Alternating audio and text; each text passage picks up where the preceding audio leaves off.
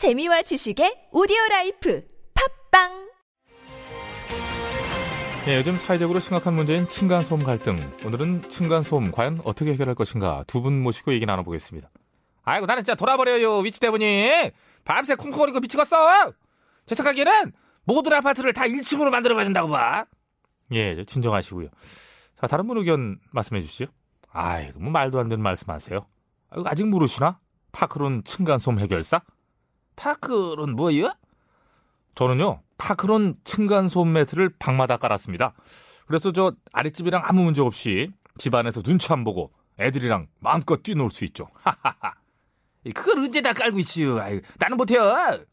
아니죠. 파크론 시공 전문가들이 직접 내진 평수에 맞춰서 꼼꼼하게 시공해 주니까 안심하고 맡기시면 돼요. 예, 층간소음 문제 더 이상 고민하지 마시고 지금 포털에서 파크론 층간소음 해결사를 검색하세요. 저는 배칠수였습니다.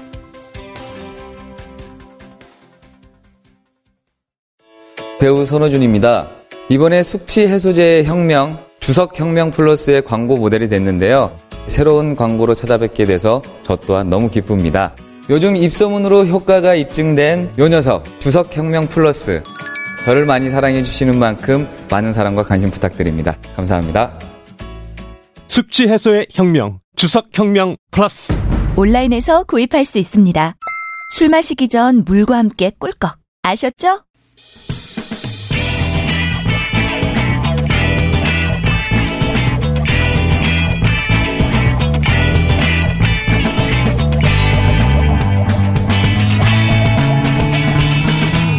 김어준의 뉴스 공장.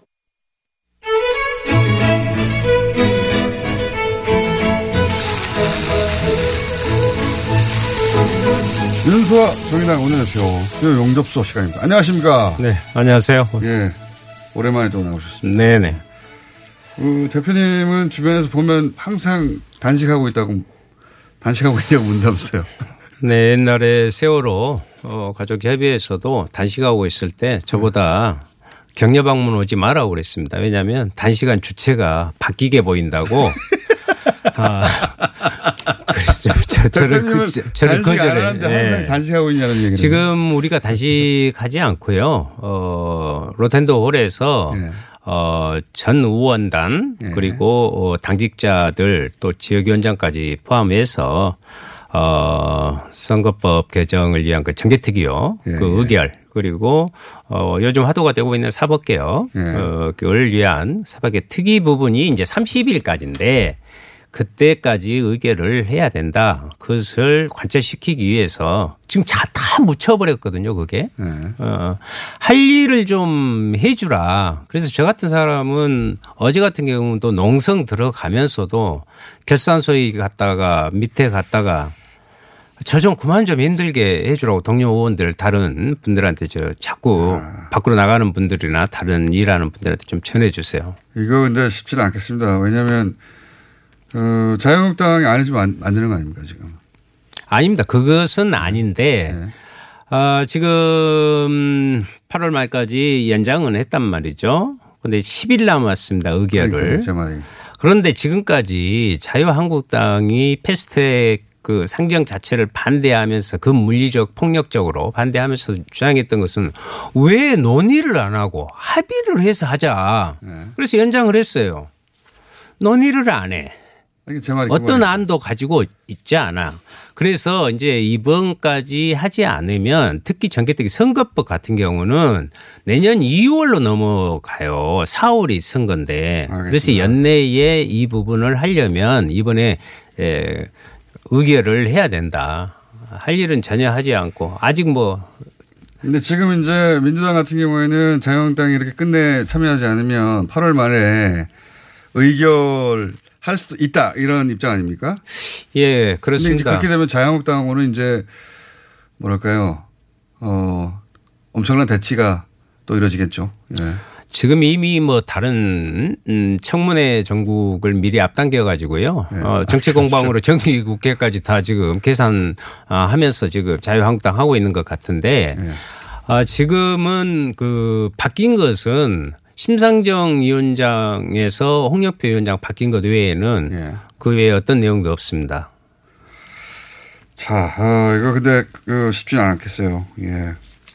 게다가 어, 조국 후보 공방 국면으로 다 넘어가 버려가지고 네. 그 이전에는 한일 대치 국면이었다가 갑자기 한순간에 조국 후보 어, 공방 국면으로 넘어갔는데 이제 사실은 뭐 언제나 이 후보자 검증 국면에서 그렇긴 한데 사실관계가 확인되지 않은 게 너무 많이 나와가지고 이번엔 특히 특히 물량이 많습니다 보니까 어마어마한 물량이 쏟아지는데 아주. 예, 이제 특히 보면 물량이 많으면 질이 좀 떨어지죠. 예.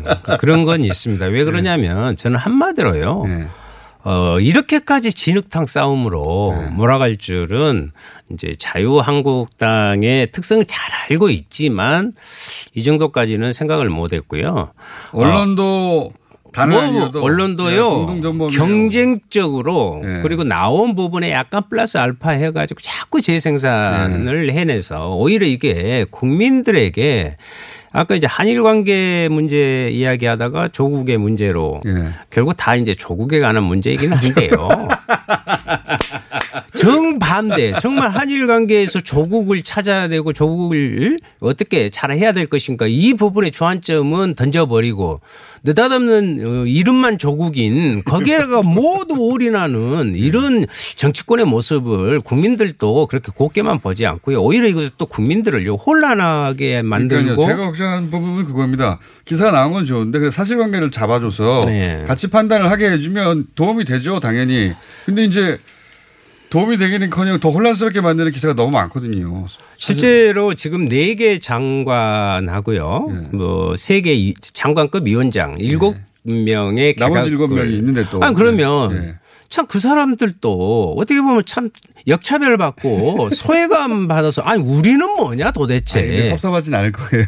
조국 교수가 한꺼번에 다 두드려 맞고 있으니까 좋겠죠. 그래서 아니 저는 그래요. 예를 들면 농식품부 장관이라든가 네. 어, 금융위원장 문제라든가 우리들은 정의당에서 심각하게 좀 아, 여러 가지로 금융위원장은 중요한 자리인데요, 아주. 예.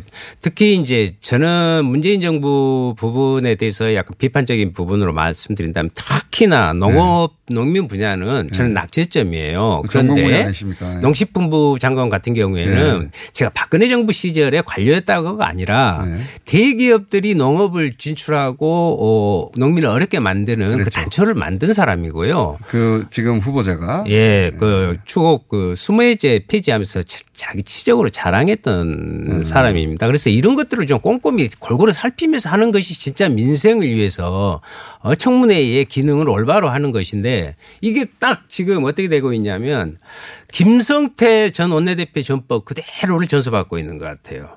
한 놈만 팬다라는 그 유명한 말이 있잖아요. 그러다가 이제 한 놈만 팬다 하다가 자기가 자빠져 버리는 지금 형국인데 아직은 자빠지지는 않았고요. 곧 자빠질, 왜냐면 자빠질 수 있을 것 같아요. 근데 네. 이게 이제 뭐한 그 자유한국당 쪽에서는 이 국면이 유리하다고 생각했는지 청문회 원래 문제가 많으면 청문회를 빨리 해야 되는데 아, 오히려 그렇죠. 청문회를 거의 열흘 이상 뒤에 하자고 하니까 열흘이 뭡니까 지금 이- 보름 가까이 되겠네요. 그 정도 동안 계속 이어진다면 어 이건 정말 피, 피곤한 일이기도 합니다. 한편으로는 저는 인사청문회법을 정확히 좀 지켰으면 좋겠는데 어 실제 30일까지요. 8월 말까지 하고 9월 2일까지 이 채택을 가든 부든 하면 되는 것입니다. 그런데 그것을 더 늘리자고 하는 건데요. 더 늘릴 수가 없습니다. 그것은 대통령의 또 어, 재부의부 그 권한의 사항이기 때문에 저는 이것을 9월 2일부터 정기국회가 시작되잖아요.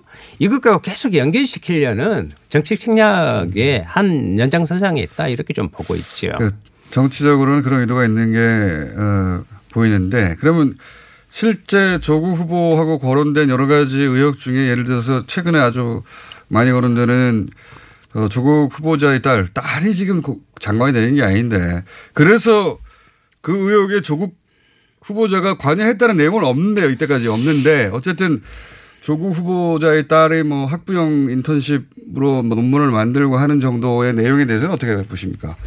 정의당에서는. 어, 청문회에 장관 후보자는 없죠. 어, 가족 청문회만 지금 하고 있는 영국인데요. 저는 좋습니다. 우리가 그것을 어, 개혁을 할 의지 그리고 능력이 있느냐 하는 문제와 청렴성과 도덕성도 같이 동시에 따져야 되는 게 그렇죠. 이제 어, 청문회에서 거쳐야 되는 부분인데 지나치게 예를 들면 심지어 형제 간에 자기 예. 직계 가족이면 형제 간의 예. 부분까지 에, 정말 그 형제 전처의 인격적 아니 저는요 그러니까 전처의 그 아들의 이거는 너무하지 않습니까? 그것은 저는 인권 침해여서 다분히 많고요. 또 하나는 묘지 찾아가서 사진 찍고 이런 것도 제가 아. 그 말씀 드리려고 그랬습니다. 네. 평소 일하는 사람들이 그 산에까지 가서 어? 묘비는 그렇게 거기까지 가서 찾아서 그것은 정말 부관 참시도 여러 형인데 그 정도의 상식 이하의 부분을 하는 것은 스스로의 자기 정당성을 저는 무너뜨리는 거라고 보고요. 자녀 교육의 문제 부분은 그것을 지금 그때그때 지금 해명은 하고 있습니다만은 여기에 대해서는 실제로 국민들이라든가 학부모들이라든가 청년들이라든가 대단히 민감한 부분을 갖고 있는 게 사실입니다. 우리나라 교육 제도가 여러 가지로 이제 에, 비틀어져 있고 그런 가운데서 이런 현상도 저는 있다고 보는데 그렇다면 조국 후보가 지금 응대 수준이 아니라 네. 정확하게 국민의 정서에 에, 법 감정에 에, 좀 여러 가지 배치된다는 걸 스스로 이야기를 했잖아요. 네. 그러면 보다 적극적이고 진정성 있게 해명을 할 것은 하고 근데 또 그게 구체적으로 했으면 좋겠다. 저도 어 말씀하신 바를 이해하는데 그러면 조국 그 후보자가 청문회 하기 전에 청문회를 스스로 나, 그, 그 사설 청문회를 해야 되는 거군요. 거의 지금은. 왜냐하면 지금 말씀대로 하자면 정말 긴 시간 해명하고 설명해야지 이게 이해가 될, 될 텐데 그것도 그 대단히 그 희한하고 이례적인 경우입니다. 이해가 기자회견을 한 서너 시간 해야 돼요 보니까 지금. 그렇죠. 이해가 안 되는 부분이 그것이 그렇게 중요하고 흠결이고 결정적인 부분이라면 어, 청문회를 빨리 열자는 거예요. 왜 청문회를 늦게 합니까? 청문회 속에서 본인 당사자 후보자의 입으로 확인을 하는 것이 저는 1차적이다. 저는 이렇게 생각합니다. 그런데 자유한국당에서 조국 청문회를 이런 식으로 끌고 가는 이유는 이미 청문회는 자기들이 다 해놨어요. 왜냐하면 나올 때부터 후보자로 할 때부터 이미 철회라고 그랬죠. 예. 뭐 이런 뭐 의혹 제기하기도 전에 철회해라. 그 다음에 자진 사퇴해라. 이미 결정, 결론은 지어 놓고 그것을 어떻게 더 증폭시킬 것인가에만 지금 관심이 있는 거죠. 그래서 그런 점은 도저히 에, 납득할 수가 없어요. 청문을 빨리 해야 된다. 네네. 만약 이런 상태로 보름을 가는 건 그러니 차라리 후보가 더 적극적으로 어떤 형식을 만들어서 해명을 해라. 예, 예, 예. 그리고 이제 청문회, 청문회장에 나와서 예. 이렇게 하면 어 물론 진실 공방의 부분으로도 되겠지만 또 한편으로는 국민들이 지금까지 혼란스러운 부분들에 네. 대한 생각의 가닥이 잡히고 판단에 근거되고 저희들도 그래서 정의당도 어 자꾸 정의당이 데스노트 어, 말씀하시는데 사방돼서 난립니다. 그렇죠. 정의당이 특정 후보에 대해서 아 이건 문제가 있다고 생각하면 다는 아니지만 대부분 낙마하거나 했으니까요. 정의당의 데스, 흔히 데스노트는 살생부가 아니에요. 정의당은 민생부를 이야기한 겁니다. 민생을 제대로 하기 위해서는 국민의 눈높이와 철저한 자기 검증과 국민의 그것에 맞는 것을 판단해서 객관적으로 내리는 분이기 때문에 되는 것이지. 그래서 저는 그 민생부를 이야기하고 싶고요. 그런다고 해서 뭐 저 한국당 황교안 대표가 느닷없이 내고 있는 국부론 대신 내밀고 있는 민부론하고는 전혀 질적으로 차이가 있습니다. 그거 오해하지 마십시오. 예. 그 얘기 하시니까 황교안 대표가 장애를 간 건 어떻게 생각하십니까? 아, 좀 요것만 정리하자면 정의당의 입장은 이렇게 되어 있네요. 조 후보자에 대해서 청문회가 잡히지도 않았는데 본인 입장을 들어봐야 한다. 여기까지네요. 그렇습니다. 네. 예. 그리고 이제 어 지금 저희들도 소명을 요청 소명을 와서 합니다. 우리가 이제 법 법사위원이 없어요. 네. 그러다 보니까 아 소명을 요청해서 한번 소명을 정확히 우리한테도 해 봐라. 우리가 준비한 지금 검증 자료도 있는데 이것도 함께 요청할 예정이고요. 그리고 지- 지금 검증을 하고 있고 그다음에 가장 중요한 것은 빨리 청문회에서 당사자의 예, 정확한 거기에 대한 어, 답변과 해명을 듣는 것이 정의당의 요구이기도 하지만 국민들의 전체적인 요구가 아닌가 이렇게 생각합니다. 아, 대변인은 이렇게 됐네요. 그 사법개혁에 대한 꾸준한 의지를 밝혀왔다는 점에서 장관직을 수행한 데는 큰 문제가 없다고 본다. 정의당에서는 아직 어쨌든 대선도 제일 처음에는 예, 예, 올라간 건 그런 아니다. 방향으로 예, 예. 하지만 지금은 청문회에서 뭐. 본인 입장을 들어보고 우리는 판단한다. 예, 네네, 그런 네네. 입장이고 황 교안 대표가 장애로한 거는요. 이제 물론 이제 지지율이 떨어지니까 이제 뭐 조바심이 난 것은 정치인으로서 비록 좀 원내는 아니지만 그것도 대표로서 어그 심정은 이해가 가지만 네. 또다시 이 장외로 나서는 것은 너무 뜬금없다. 그리고 그 전에는 이제 좌파 독재라는 예. 정말 그것도 기가 막힌 이야기인데 한 단계 up 시켰어요. 좌파 폭정이라고 이렇게 아 최근에 wording 그겁니까? 저도 최근에 wording 못 예예 봤는데. 좌파 폭정. 좌파 폭정. 그리고 민생 도탄에 빠졌다. 네. 민생 도탄을 또 이야기하고 있는데 지금 민생 문제가 한일 관계나 이런 부분에 있어서 얼마나 어렵습니까? 그러면 민생 도탄에 빠진 배- 국민들을 생각한다면 아니 지금 자유한국당이 그런 민생 각종 민생 법안이라든가 현안 문제, 경제적인 문제 이런 부분에 더 적극적으로 나서는 것이 아 자유한국당이 그래도 이렇게 하는구나 하는 정반대로 가고 있고 국민들이 저는 외면할 거다 이렇게 봅니다. 저도 이 지난번 그 장애 투쟁은 저는 어 그 평가가 어떻든 간에 효과는 있었다고 생각하는데 이번에는 평가 효과 둘 다 없을 것 같은데 그, 왜 효, 나가는지 그 효과도 거품이었죠. 어, 그러니까 저는 이번에 다시 한번 오히려 어, 쓴맛을 보게 되지 않을까. 예, 저는 그렇게 생각합니다. 쓴맛도 봐야 돼요. 마지막 요거 하나만 여쭤볼게요. 이것도 큰 이슈인데 사실은 예, 어, 지금 이런 국면이 아니었으면 이거 가지고도 한참 얘기할 내용인데 식민지 근대화론 주장하는 분들이 있습니다. 소수. 근데 어, 그런 책을 냈더니 출판 기념회에 기념회에 한국당 의원들이 다수 참여했다. 정치인들이 그러면서 어, 그 내용을 취하하는 정도의 말들을 했다. 이거 어떻게 평가하십니까? 평가해야 됩니까? 평가할 가치가 없고요. 어, 어제도 뭐 식민지 근대화론에 대해 어떻게 생각하시니까 그러니까 그 부분에서는 다시 뭐 생각해보고 이야기하겠다고 예. 그 나모 분이 그렇게 하신 걸 좀 전에 나모 들었습니다마는 실제로 여기에서 특히 다 떠나서 종족주의라고 이렇게 표현하는 것은요. 우리 민족 전체에 대한 국민에 대한 모독 중에 상모독이라고 생각합니다. 예를 들면 민족주의라는 것은 문화적, 역사적, 연대의 그 공동체라는 그런 흐름 속에서 형성된 용어라고 그게 뭐 반일이냐 친이냐 이걸 다 떠나서요. 네. 종족주의라는 것은 동물적 본능이라든가 이런 네. 부분에 있어서 대단히 그 같은 개체들이 모여서 집단 생활을 하는 그러면 그 과정에서 결국은 네. 우리들은 천한. 존재고 네. 노예적 근성을 갖고 있고 그렇기 때문에 일본에 의해 식민지에서 우리가 근대화됐다 이런 거 아니겠어요. 네. 그 주류들이 지금 자유한국당을 비롯한 부분에서 계속 지금 식민사학인데. 네. 아 그래서. 어 그러다 보니까 지금은 이제 원내 대표님이시지만은 응? 자유대 창설 부분에 가서 그렇게 하고 또 그러다 보니까 5.18 김진태 아까 의원 5.18 망은 이렇게 하고 이것이 다 그 뿌리가 연결돼 있는 것입니다. 이게 그 예전에 처음에 이제 토론회에 나와서 식민지 근대화론을 2000년 중반에 얘기할 때 정말 큰 논란이 됐었거든요.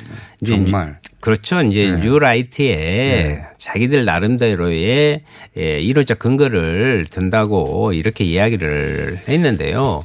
오히려 그동안 올바로 잡아왔던 것을 거꾸로 돌리는 역사 거꾸로 세우기입니다. 근데 그 지금은 어 한국당 현역 의원들이 가서 거기에 동참하는데 이렇게 쓱 지나가는 게 좀 이상해서 지금 여쭤본 겁니다. 너무 이상하죠. 현역 의원들이 저는 동참하는 것이 그쪽의 모습으로 봐서는 상당히 당연한 모습 아닐까 이렇게 생각하고 그동안 계속 그렇게 해왔고요. 어제 같은 경우에는 뭐 김문수 뭐 그 양반이 뭐 하셨? 전 지사입니다. 아, 예, 예. 현재는 그 양반 같은 경우는 차, 차마 현 대통령 입에 담을 수 없는 제가 여기서도 표현 못 하겠어요. 그러한 저는 비이성적인 그런 정치인들이 어떻게 제1야당을 지도한다고 하고 있는 건지 저는요 딱 바람이 하나 있어요. 이, 이, 이 분들한테 내가 이렇게 표현하랍니다. 지금 좀 억누르면서 이분들 방송사고 나중에 날 것입니다. 임진왜란까지 예? 조선을 해방시키는 그런 모습이 있다. 제발 그 정도까지 좀 안 가졌으면 하는 소박한 그러면서도 절절한 바람을 전해드리고 싶습니다. 너, 이거 너무한 거 아닙니까? 이건 맞습니다. 그 발언 너무했습니다. 예, 저도 공격을 안 하겠습니다만 저도 보고 야 이거는 해도 해도 너무했다 표현이 싶었습니다. 자, 오늘 여기까지 하겠습니다. 방금 사고 날 뻔했던 방송사고가 수영협소의 윤소아 제 정의원 심정이 그렇습니다. 원내대표였습니다. 감사합니다. 네. 안녕하세요. 치과의사 고광욱입니다. 태아가 자랄 때 가장 먼저 생기는 기관이 어디일까요? 바로 입입니다. 먹는다는 것은 삶의 시작이자 끝인 것이죠. 100세 시대인 요즘은 치아를 100년 가까이 사용합니다. 그럼 어떻게 해야 치아를 100년 동안 건강하게 관리할 수 있을까요? 바로 올바른 칫솔질과 정기적인 스케일링입니다. 가까운 치과를 방문하시면 치과의사 선생님께 올바른 칫솔질을 배울 수 있습니다. 그리고 1년마다 건강보험 적용이 되는 스케일링 치료 놓치지 마세요. 이 캠페인은 유디치과협회와 함께합니다. 시더 시더 아빠 발톱 너무 두껍고 색깔도 이상해 이 녀석 그럴까봐 내가 캐라셀 네일 준비했지. 갈라지고 두꺼워진 발톱 무좀이 싹 사라진다고. 미국 판매량 1위 600명 임상 실험을 거친 전 세계 48개국 손발톱 케어 압도적 지배자 캐라셀 네일. 2주 후 달라진 손발톱을 경험할 수 있습니다. 네이버에서 캐라셀 네일을 검색하세요. 월매 월매 월매 369 가격 만족 품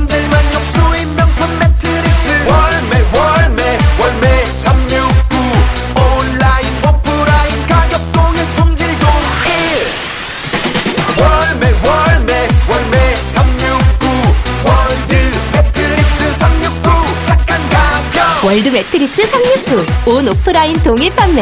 지금 검색창에 월매 369. 우리 집이 기가 막혀, 우리 집이 기가 막혀, 우리 집이 기가 막혀! 물 새고 단열도 안 되는 우리 집, 무슨 방법 없을까? 자율주택 정비 사업이 있잖아. 그게 뭐야? 이웃끼리 낡은 단독주택이나 다세대 주택을 개량하는 사업인데 용적률 인센티브도 받을 수 있대. 에이, 그럼 뭐해. 비용 부담이 큰데. 주택도시기금에서 연 1.5% 금리로 사업비의 최대 70%까지 융자 지원을 해준대. 그런 게 있었어? 주택도시 보증공사 홈페이지에서 도시재생 상품을 찾아봐.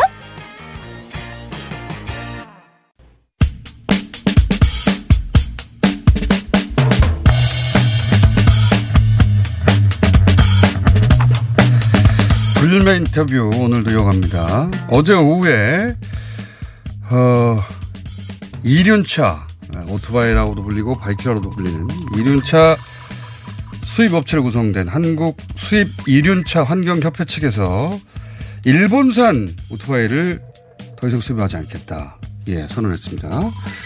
이진수 한국 수입 이륜차 환경협회 회장님 전화 연결됐습니다. 안녕하세요. 안녕하십니까. 제가 알기로는 국내 일본산 바이크가 차지하는 비중이 대단하지 않습니까? 어느 정도 됩니까? 아, 저희 협회에서 추산해 볼 때 약 80% 정도 어, 차지하고 80%? 있는 걸로 생각하고 있습니다. 80% 시장 점유를 가진 어, 일본산 바이크를 더 이상 수입하지 않으면 지금 수입하시는 분들 스스로 대단한 타격을 입을 텐데 왜 이런 결정을 하게 된 겁니까?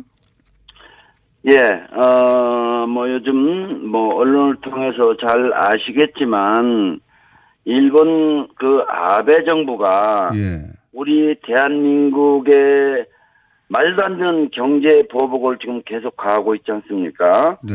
아, 또한 뭐 일본 어 정치권이라는 게 늘 그래 왔듯이 어, 자기네들이 우리에게 늘 가해를 했음에도 불구하고 단 한 번도 사과하지 않고 않은 마음이 어, 어, 없는 상황에서 저희 협회에서 지켜보다 너무너무 그 울분을 참지 못해서 아, 이런 퍼포먼스를 하게 됐는데요. 처음에는 그 일본 아베 정부의 강력한 메시지를 전하기 위해서 저희가 화형식 퍼포먼스를 하기로 했습니다. 예. 그런데 경찰과 소방 당국에서 어, 법률상 어, 그 화형식은 허용되지 않는다라고 해서 예. 저희가 법을 준수하기 위해서 어, 화형식을 어, 철회하고 어, 쇠망치 등으로 부수는 퍼포먼스를 했던 것입니다. 그, 그 어떤 동기는 기본적으로 다른 불매운동과 다 유사하긴 한데 좀 차이가 있는 것이 이번에는 어, 80%면 수입, 그 수익의 대부분을 차지할 것 같은데 일본산 바이크 우리나라 시장 점유율이 70% 80%면 상, 그, 대단한 수익의 손실이 있지 않겠나 싶어서 이렇게 참여하기가 어려울 것 같은데 그런 동기 이외에 또 다른 동기가 있습니까? 뭐 별다른 동기는 없고요. 예. 어, 어, 서두에 말씀드렸다시피, 어, 일본 정부에서, 어, 계속 우리 한국 정부에 대한, 어, 경제 보복, 압박, 아, 이런 것 때문에 하게 된 것입니다. 지금 회원사가 35개라고 하셨는데 이 중에 불매에 동참 선언한 회원사는 몇 개 정도 됩니까? 어, 약한 30여 군데 됩니다. 선- 거의 다인데요. 네네. 그 수익 손실은 어떻게 하실 생각이세요? 어, 저희가 지금 그 절대 다수가 일본 바이크를 수입 유통하는 회원사들입니다. 예, 그렇게 아, 그런데 물론 그 경제적으로는 커다란 예. 어떤 그 피해가 오죠, 예, 저희한테. 아, 그럼에도 불구하고 지금 전 국민들이 일본 아베 정부의 정책에 대해서 항의를 하고 있는데 저희 협회도 조금이나마 아, 그 어, 국민의 울분에 좀 보탬이 되고자 아, 이런 퍼포먼스를 하게 됐습니다. 그러면 그 일본산 대신에 뭐 어떻게 대체합니까? 그 물량은?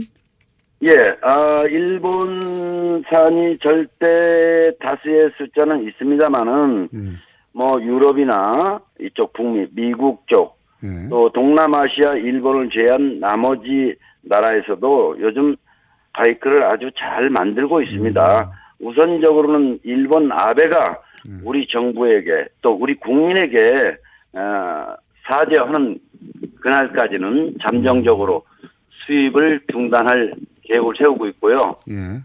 어, 참 지금 우리 국민들이 인터넷 포털 사이트에 보면은 아, 이 팩트를 팩트가 아닌 걸로 감론을 박을 많이 하고 있더라고요.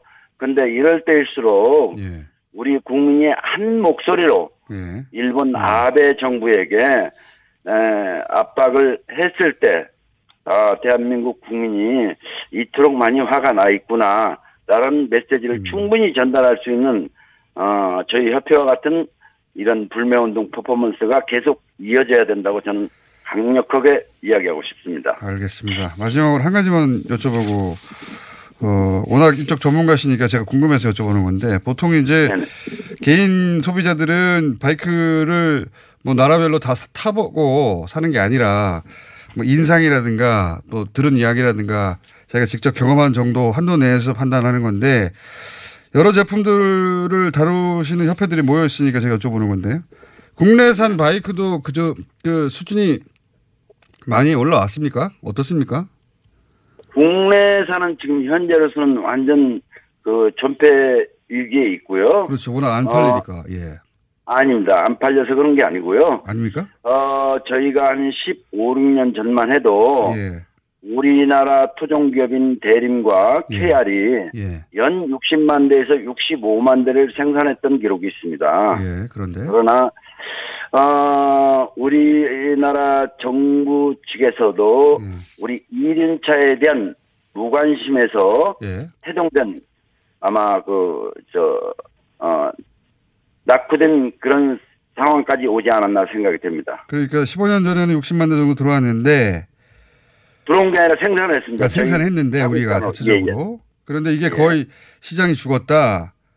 그런 그 이유는 어, 예. 일본 그 이유는 제품 뭐, 예. 일본 제품이 들어오면서 그렇게 된 건가요?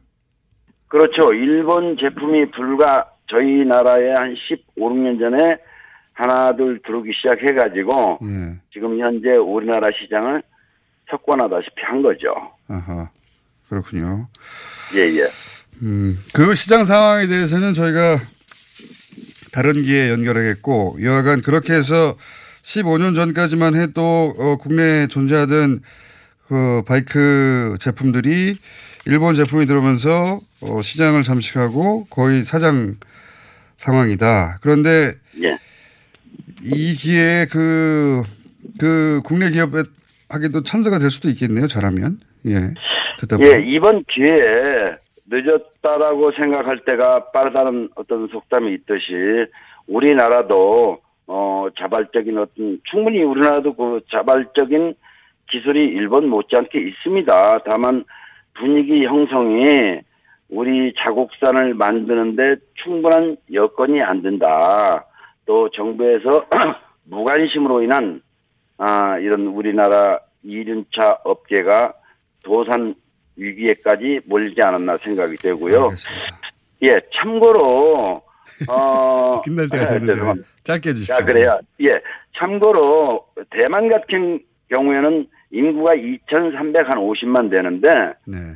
아, 전 국민보다 숫자가 많은 2,500만 대가 이륜차가 신고 등록이 돼 있어요. 일본 차뿐만이 아니라 어떤 차도 대만 시장에 뚫고 들어갈 수가 없는 대만의 어, 킴코와 SYM, SYM이라는 두 양대사가 국군이 그 대만을 이렇게 잘, 그 이륜차를 지키고 가고 있습니다. 알겠습니다. 그 바이크 산업에 대해서는 저희가 다음 기회에 연결하겠고요. 어, 어려운 불매 운동관에서는 어, 굉장히 어려운 결정하셨다고 어, 박수 보내드리고요. 오늘 여기까지 하겠습니다. 감사합니다. 예. 감사합니다. 수고하십시오. 네. 이진수 한국 수입 이륜차 환경협회 회장이었습니다.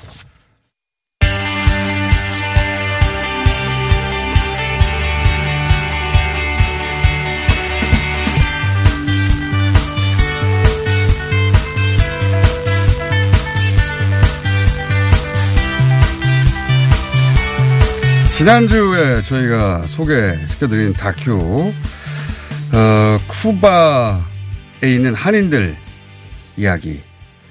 어, 제가 그 당시 방송에서는 제로니모라고 계속 얘기했고, 현지 발음으로는 헤로니모더군요. 그 한국의 정체성 이야기 기억나시죠? 예. 어, 한국영화진흥위원회에서, 어, 이런 다큐, 예, 이런 다큐가 더 많이 만들어지도록 예, 직접 찾아가는 영화 아카데미를 열었다고 합니다. 어, 이게 무슨 얘기일까요? 영화진흥위원회 오석근 위원장님 모셨습니다. 안녕하십니까? 네, 안녕하세요. 예.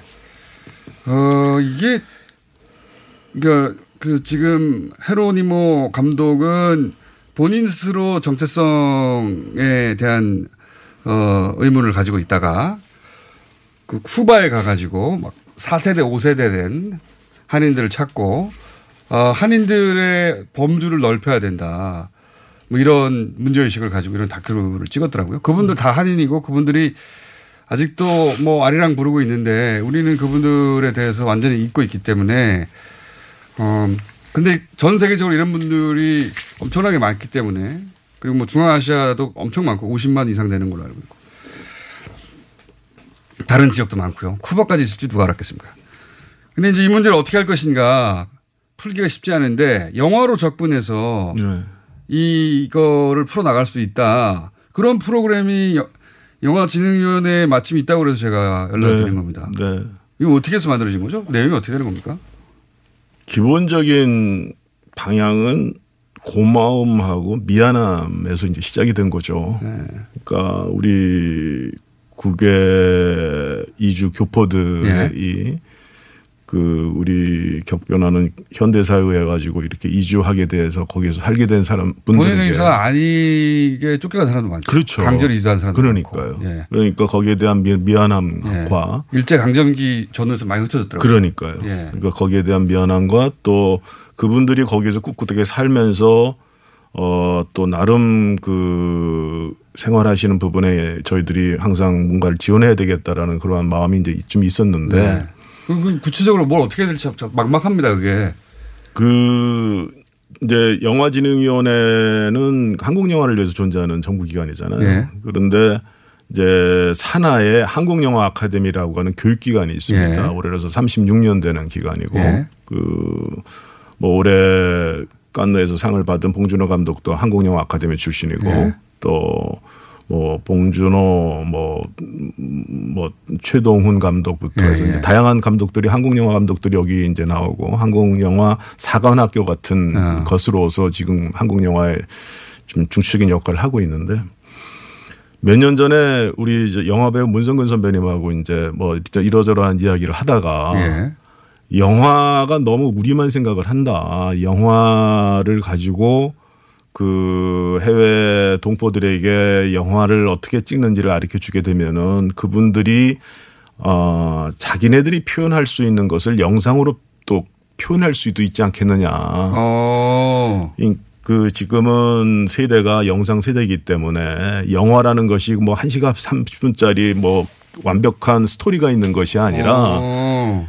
영화가 아니라 정확하게 이야기하면은 영상 언어를 어떻게 다룰 수 있는지를 그 사람들에게 가르쳐 준다고 그러면은 그분들이 자기 이야기를 자기 것이다. 이야기를 표현할 수 있지 아. 않겠느냐. 그러니까 그것은 이런 놀라운 아이디어가 3년 전에 나왔어요? 네. 헤라니모라고 하는 다큐가 사실 이거는 한 개인이 자발적인 노력으로 어렵게 만드는 거라면 음. 요 프로그램은 그러면 찾아가 가지고 잠재적으로 존재할 제2의 헤르니모 감독을 찾아 스스로 이렇게 찾아내는 거네요. 그렇죠. 스스로 그런 재능이 있는지 확인하고 교육받고 그런 거네요. 그렇죠. 어, 좋은 프로그램입니다, 이거. 예. 그래서 그것을 뭐, 어, 30짜리로 만들 수도 있고 1분짜리도 만들 수도 있고 뭐 1시간으로 만들 수도 있고 그러한 것에 어, 언어를, 영상 언어를 어떻게 다룰 것인가를 좀 우리가 한국영화 아카데미가 36년 동안의 노하우가 있으니까 이것을 좀 나누자. 이제 이런 취지로서 그러니까 이제 시작이 된 거죠. 예를 들어서 우즈벡 그 영화 아카데미라고 들었는데 그건 처음에는 우즈벡에 있는 한인들 2세, 3세 네. 그들이 한국에 찾아와서 영화진흥위원회의 영화 아카데미 프로그램을 수강한 게 아니라 네. 이 영화 아카데미가 우즈벡으로 찾아가는 거예요? 그렇죠.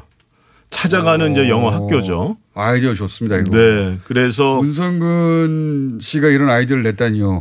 네, 맞습니다. 이게 좋은 아이디어가 많은 분이 아닌데 이거, 이거 아주 좋은 아이디어입니다. 네. 예. 아 그래서 그러면 거기 가서 그 그뭐 교포라고 하든 동포라고 하든 한인이라고 하든 네. 2세 3세가 돼서 네. 그분들은 대부분 강제적 이주당한 분들인데 그렇죠. 예. 그분들한테 찾아가서 그동안 아무 연고도 없이 한국에서 아무런 지원도 없었는데 이거 찾아가서 당신 이야기를 스스로 영상으로 만들 수 있도록 어 그런 기법과 교육을 해드립니다. 이거네요. 그렇죠. 아주 음, 초등학교 수준이에요. 이게 영- 한국영화 아카데미는 이제 대학교 수준이라고 그러면은 찾아가서 저희들이 가리키는 것은 그 정도 수준이 아니고 또 그분들이 뭐 전부 다 영화인으로서 저희들이 원하는 건 아닌데 초등학교 수준에 그리고 이제 언어가 돼, 돼야 되니까 그 세종학당이라든가 또 이런 여기에서 이제 한국어가 되시는 분들을 중심으로 해서 어, 저희들이 강사진을 꾸려 가지고 이제 가서 이제 가리키는 이제 교육을 같이 하는 거죠. 어. 그래서 그래서 그, 한번 참여하면 그 굉장히 열성적으로 참여하겠네요. 처음에는 굉장히 어색했어요. 이거 왜. 왔을까? 저 우리가. 우리가 영화라는 것을 과연 할 수가 있을까? 엄청나게 생각을 하고. 영화 진흥위원회에서 왜 왔나? 예, 우리한테. 뭐 그런 그 두려움과 뭐 호기심도 있었고 그리고 본인들이 지금까지 봐왔고 익숙해왔던 영화들이 예. 사실은 어떤 면에서는 차이가 굉장히 많이 나잖아요. 우리 한국의 영화와 또 우즈베키스탄의 여- 영화와 또 중앙아시아의 영화라는 부분들이 어떤 면에서는 굉장히 좀 수준이 좀 이렇게 저희 쪽하고는 좀 다른 네, 이제 레벨이기 때문에 그분들에게 어, 영화라는 것이 이런 것이고 또 영화를 이렇게 다룰 수도 있고 표현은 이렇게 합니다라는 것은 지금까지 한 번도 본인들이 생각해보지 못했고 경험해보지 못했던 표현법들을 나 이제 우리들이 이야기를 하니까 그들 한국어를 가르치는 게 아니라 자기의 정체성을 알릴 수 있는 영상 언어를 가르치는 그렇죠. 음. 그러니까 영상 언어라는 것, 영어라는 것은 사실 그 언어를 넘어가지고 전 세계에 만드는 방법은 같잖아요. 같이 시나리오를 쓰고 음. 만들고 하는 거기 때문에 이제 그런 차원에서 그분들이 굉장히 어 많이 이렇게 놀랬던 것 같아요. 그러니까 첫 번째는. 네. 아, 한국이 우리를 관심을 갖고 있구나라는 어, 그게 부분이 굉장히. 컸, 컸던 예. 것 같아요. 그러면 졸업식에서는 막 울고 불고 이제 난리가 어, 났다고 하는데. 나중에는 예, 다 예, 예. 수강하고 나서 학교. 그러니까 거기가 거의 42도, 43도 그 타, 타시켄트가 날씨가 네. 그렇게 더운데 그래요? 또그못 생활. 예, 생활 방식이 에어컨 트는 것이 이렇게 익숙하지가 않대요. 그러니까 어. 우리 한국에 있는 강사들은 에어, 뭐 이런 거부터 시작을 해가지고 네. 어 그분들이 이렇게 한국의 영화 언어를 이렇게 다룹니다라는 걸 가르쳐 주는 것도 시간이 갈수록 이제 좋아지는 거. 더 큰 것은 우리의 강사진들이 네. 우즈베키스탄을 알게 된 거죠. 우즈베키스탄의 영화라는 것이 이런 것이고, 어, 그다음에 우즈 알게 됐고 그분들도 자기 언어로 이제 만든 게 나중에 한국에 소개될 수 있겠네요. 그렇죠. 우리도 이해 아 이분들이 이렇게 살았구나 이해할 수가 있게 예. 그러니까 이것의 기본 컨셉은 아. 우리가 주도해서 한국의 문화와 역사를 가리킨다가 아니라 같이 우리가 힘을 합쳐서 서로가 서로를 이해하는 프로그램을 만들자. 이게 우즈벡이 첫 번째 시- 올해가 처음이었고요. 네. 이제 이걸 계기로 해서 부산으로 이전해 온 한국 영화 아카데미가 네. 큰 컨셉은 아시아 영화의 공동 성장을 위해서 한국 영화가 갖춘 리더십을 발휘하자. 이제 그 컨셉으로 나가면서 네. 여기에 우리의 그 교포들에게 영화 언어를 다루는 법을 좀 전수를 해서 그 교포들이 자기가 생각하는 문제의식 내지는 자기 주장을 영상으로 표현할 수 있게끔 우리가 좀 support를 하자. 그럼 이 이런 영화제도 만들어질 수 있겠네요. 결국 나중에 이렇게 우즈벡도 가고 여러 지역을 그렇죠. 그 부분이 지금 이제 사실 그 완성도라든가 이런 면에서는 당연히 뭐 질이 떨어질 수밖에 없는데 네, 여기서. 예 그런데 어쨌건 같이 모여가지고 한국의 영화인들과 우즈베키스탄의 영화인들과 음. 또그 학생들이 같이 영화를 뭐 짧은 얘기지만 만든다는 의미는 굉장히 그들로서는 굉장히 컸던 것 같아요.